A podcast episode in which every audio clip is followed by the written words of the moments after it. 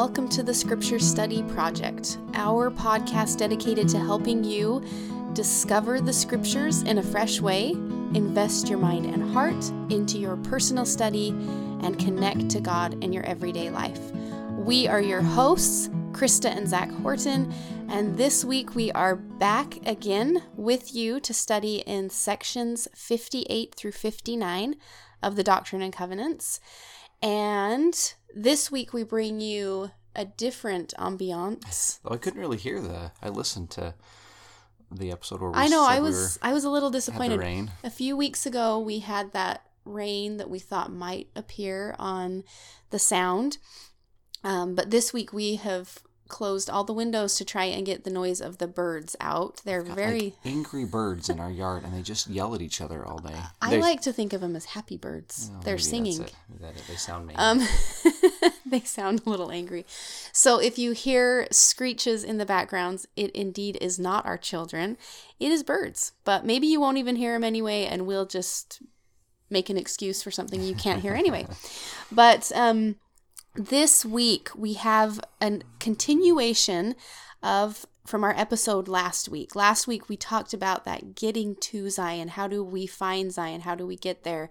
And this week is okay, now that they are in Zion, they have found it, they're getting to this place, and it is not as cool as they thought it was going to be.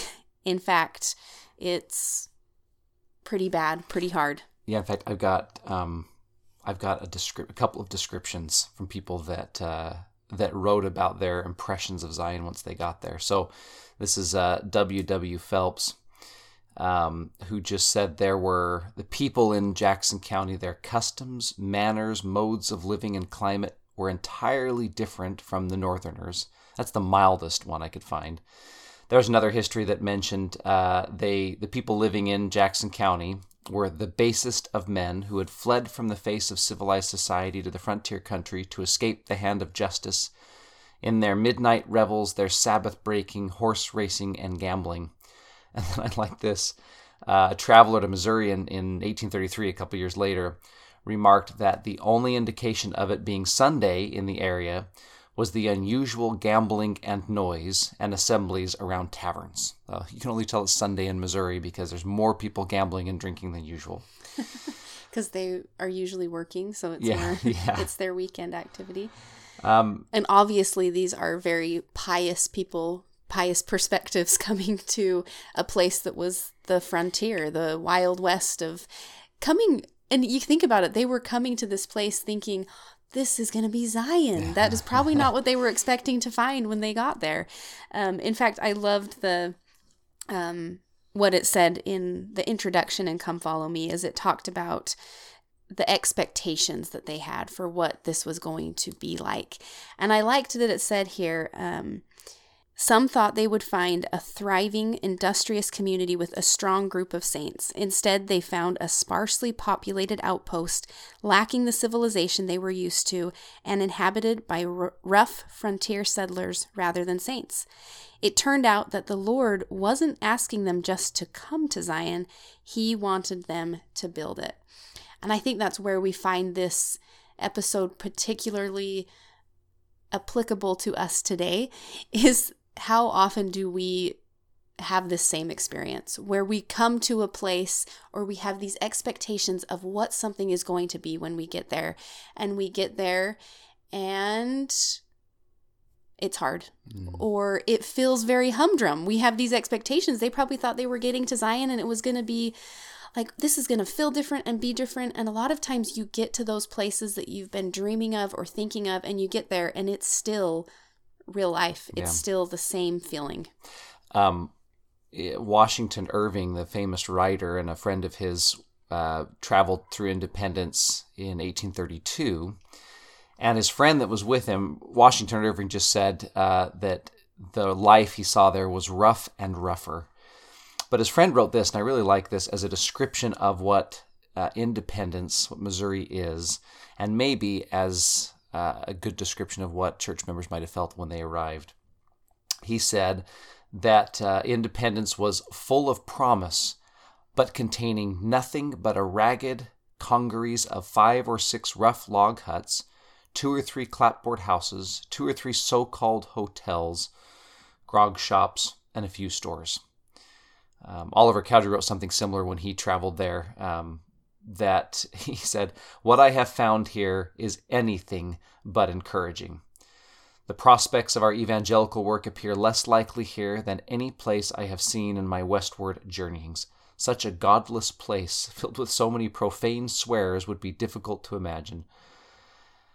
And so, um, I this is disconnected and maybe random, but I was I'm trying to build a treehouse in our backyard for our kids. Well, the kids and I are trying to build a treehouse. Let's. I was gonna say, let's face it, Zach. This treehouse is for you. Yeah, I'm trying to build a treehouse in the backyard so that I can say I built a treehouse in the backyard for our kids.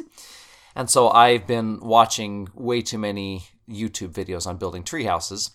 And as on YouTube, when you're watching one kind of building or one kind of video, then they recommend other ones. And so I've seen all of these house flip videos. And I've watched a couple of them, and I can't watch them for very long because they're really frustrating. I mean, they're cool. It's a five minute video, and it shows here's this house that we bought for. I found one that we bought this house for five thousand dollars, and look what we did to it. For five thousand dollars. Yeah, it was it was completely run down. I think it was in I can't remember where it was, but um, and these videos are frustrating. And it's the same thing on um, i'm looking at pinterest for treehouse ideas. And they show these incredible incredible ideas for treehouses or house remodels or design ideas. And the reason it's so frustrating is because i know that um, there is no project no building project that goes from a to z as quickly as they show it there. Um, i took my daughter with me to home depot this week just to get receptacles outlet receptacles. And I stood in the aisle for like five minutes trying to find the right box. And then she had to go to the bathroom. So we had to go to the bathroom and then come back. And we were trying to find something else to go with it. We couldn't find that thing. We had to ask someone. That person didn't know anything. So they'd ask someone else. And we got home and I still forgot things. And, and that's just one small step in the huge yeah. process of the fact that you have to go to the hardware store multiple, multiple, multiple times yeah. during a project usually. And this is, of course, all very relevant to us right now because we did buy an older home that we're fixing up. So maybe that's why we resonate so well with these stories of Zion and coming to a house. You're like, oh, this is going to be so much fun to make an old house look better. And then you actually start doing it and you're like, oh, this is actually really hard and it takes a really long time and all the steps in between and trips to Home Depot that you think are going to be fun. I'm going to take my daughter with me. It'll be a good bonding experience. And I'll just take one quick trip to Home Depot and pick up all the stuff I need and then come home and get started yeah, it's, and it's it so never easy. happens. And there's so many of you I know that that I'm sure are nodding your heads listening to this. And so what we want to do this week is there is a heavy theme of repentance and soul building in these chapters, in these sections. Um, as, as you mentioned, they get to Zion, and as they're building Zion, the Lord is building them. And so there's lots of calls to repentance, there's lots of instructions and commandments. And some of our most famous repentance scriptures uh, in our vocabulary come from section 58. But what we want to do is um, we want to study the non Pinterest side of change. Uh, we noticed some truths in these sections that are ones that we need to know in order to build ourselves, to change and to grow, but ones that we probably don't talk about as much. So basically, what we want to do is show you all the things that they edit out of those really fast videos when they show those really fast flips of, look how great this is. Let's talk about the things that are the things that take time, the things that are a little bit hard as we try and remodel our our own lives. Yeah. So the question we'd invite you to ask yourself as you study this week is the simple one of how should I build Zion in my own life? Last week was how do I get to Zion? Where is it? And now that we found a place where we want to build something, how do you build it? And you'll find so many answers for your own life as you study but we wanted to share a couple of ours. So, to start off, we'll start in the beginning of section 58. This is verse 4.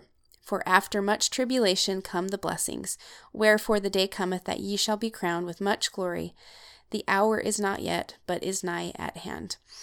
Um, I think it's important to take and remember these warnings we sometimes don't like to focus on maybe the hard things, but this is a little bit of a warning to remind yourself. It can be comforting to be reminded that it's okay if it's hard because it's supposed to be and it's it's going to be a little tough, but there will come a time where you will get there. Um, there's just a lot of steps in between. And I I particularly liked in verse 7 and also that ye may be honored in laying the foundation and in bearing record of the land upon which the Zion of God shall stand. Um, I liked the idea of being honored in laying the foundation, being honored to get to do the work because it's the process it's part of our humanity is to learn and grow and change and be interested and fascinated by that growth that we get to do. Because I started thinking about um, laying a foundation, and that sounds pretty easy. You get to lay down a foundation and get that started. But the work that goes into even laying a foundation, you have to dig first. You have to, well, dig and build. I actually don't know how to lay a foundation. Zach, can you?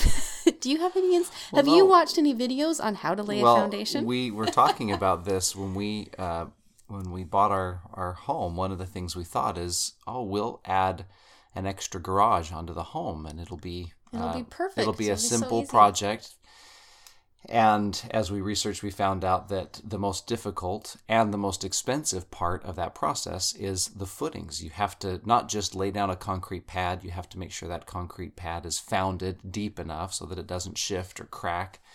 Uh, and that's the work that takes the most. And so, as you talk about change here being hard because laying a foundation for change is hard, that that's the image that, that comes to my mind. Well, and then in the following verses, verses 8, 9, 10, 11, and 12, um, they use another analogy is used. The Lord talks about preparing for um, the marriage feast and for preparing the preparations for dinner. And I think if we want to switch real quickly to a different analogy of um, from the building analogy and think about all the preparations that are put into the marriage, the marriage feast. There are these one, even into preparing dinner or preparing a supper mm-hmm. for something special, a special occasion. Um, thinking of all the preparations that goes into that one moment that maybe lasts an hour, maybe an evening. Um, we're watching our uh, my mother-in-law prepare for a wedding and just kind of reminiscing on all of the things that maybe we did for our wedding or all of the preparations that go in and the little details and the work and the behind the scenes work that happens to make an event happen can just remind you of that there's there's a lot that goes into that. Yeah, change takes work and maybe that's a simple point but uh, it's one that we don't talk about at least in my experience uh, especially growing up repentance was often described as a simple step by step approach to getting rid of a sin. And as I've uh, come to realize, it's very, it takes a lot more time and a lot more effort, a lot more digging uh, to change something about myself. And even then, there's still things that that show up years after I thought something was gone. You know, little hints of personality flaws that I thought had changed and aren't. And so it just takes change takes time. I think it's just a really healthy thing to remember too mm. when you so you can have more patience and more understanding and love for yourself as you go through the process. Yeah. Well, a point that I found that I think balances this point out well is even though change is difficult, building Zion takes time, it takes a foundation. It is a partnership. We are not expected to do this alone. I love uh, and you probably do too. Verse 3 You cannot behold with your natural eyes for the present time the designs of your God concerning those things which shall come hereafter, and the glory which shall follow after much tribulation. Again, with that building metaphor, the Lord is asking them to lay a foundation, which is not attractive work, and there's very little to show for it. But what he's encouraging them to remember in this verse is that he has designs and plans to build something much grander on that foundation than they could ever imagine. And he's promising to partner with them in that work. In fact, a little bit later on, he chastises them for not believing his promises. This is verse 31. Who am I, saith the Lord, that have promised and have not fulfilled. I command and men obey not. I revoke and they receive not the blessings. Then they say in their hearts, This is not the work of the Lord, for his promises are not fulfilled. Um, and so I, I liked reading that as they're building Zion, the Lord has plans and designs, and to borrow from other sections of Scripture, uh, He Himself will labor in the vineyard with us as we work on change. It's not something we're doing on our own. In fact, there's uh, a really well known reference in section 58, verses 27 and 28. Men should be anxiously engaged in a good cause. Verse 28, they should be agents unto themselves. Um, but uh, as, as powerful as that instruction is, I like this to W. W. Phelps in verse 41 says, He hath need to repent. For I, the Lord, am not well pleased with him, for he seeketh to excel, and he is not sufficiently meek before me. In other words, although we are asked to be agents and to do much good of our own free will and choice, we are not asked to do it alone. We are not asked, in fact, we're chastised if we seek to excel without drawing upon the Lord's willingness to help and certainly his power to do so. Uh, and therefore, one of the most important qualities needed in change is, is meekness, is a humble admission uh, that God has designs and plans for us and is working on us, and uh, and that He's partnering with us in that effort. I like the way that the Lord said says this in verse 25. Wherefore let them bring their families to this land as they shall counsel between themselves and me. I think that hits that home of that it's a partnership between God and between us mm-hmm. as we build, as we grow, as we change, to not forget Him, but not leave out that part that it's up to us to do things and change. Mm-hmm. Um, and it it talks a little bit about more about these in those verses. Some of those verses that you just read, twenty six. Um, it's not meet that I should command in all things, for he that is compelled in all things is the same as a slothful and not a wise servant.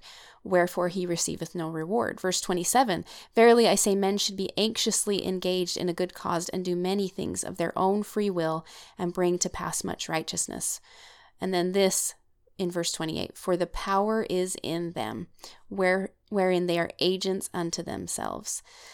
Um, so that brings up, I mean, kind of an interesting question, and one that I've wrestled with is we're being told to counsel with him and we're being told to take his counsel and to use it but we're also being told that the power is within us to to change and to do things and I myself have had that wrestle of how much do how much is me and how much is God? And I I think I've kind of teeter-tottered between having this maybe a more independent attitude of like I have to do everything and change as I've as I'm now kind of observing myself over the past years in my life. Um, and then maybe in the more recent past to making God do everything or thinking that it's all up to him. And I don't know, even as I say that, it's a tricky balance because you do want to give things to God. You do want to let him be in charge, but there it there remains this teeter totter of what's what it is.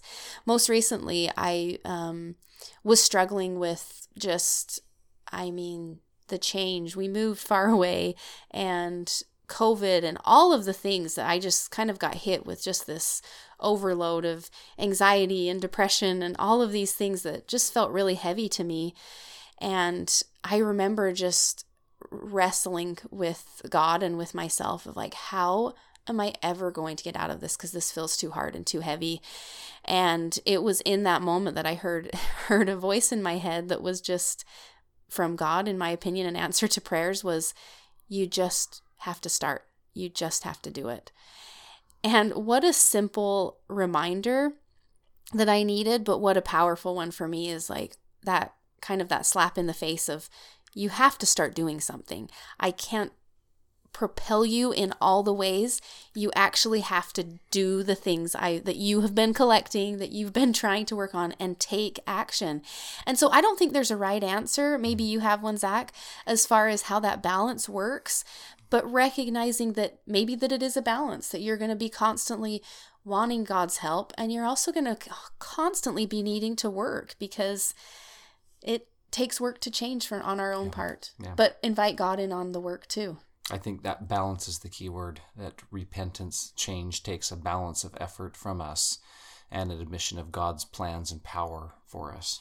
And I I do like that like verse 28. I already read it, but like power is in you. And i think that's important to remember too that we a lot of what we hold inside of us is very valuable and god sees that we can do a lot. And speaking of balance another good balance to all of this hard work that we're talking about and all the things that you need to press on and do is the the balance that we get in section 59 about the sabbath day and about rest.